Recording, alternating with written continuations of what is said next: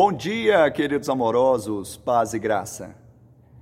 Respondeu-lhe Simão: Mestre, havendo trabalhado toda a noite, nada pescamos, mas sob a tua palavra lançarei as redes. Lucas 5:5. Nós sabemos que a razão é um dos critérios frágeis que utilizamos para decidir. E, na verdade, trazemos muitos problemas com isso, porque é como se disséssemos: é lógico que é assim. É como se lançássemos a rede da incredulidade, da desconfiança, do ceticismo, apenas da lógica. E era de conhecimento geral que no mar da Galileia o certo era pescar à noite em águas rasas.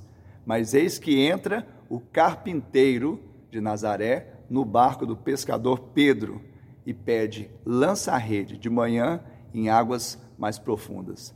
Não limite a sua vida à razão, que o Senhor possa te levar a águas profundas pela fé, e você experimente o milagre do Senhor. Que Ele te abençoe, te dê um dia de bênção e vitória, em nome de Jesus.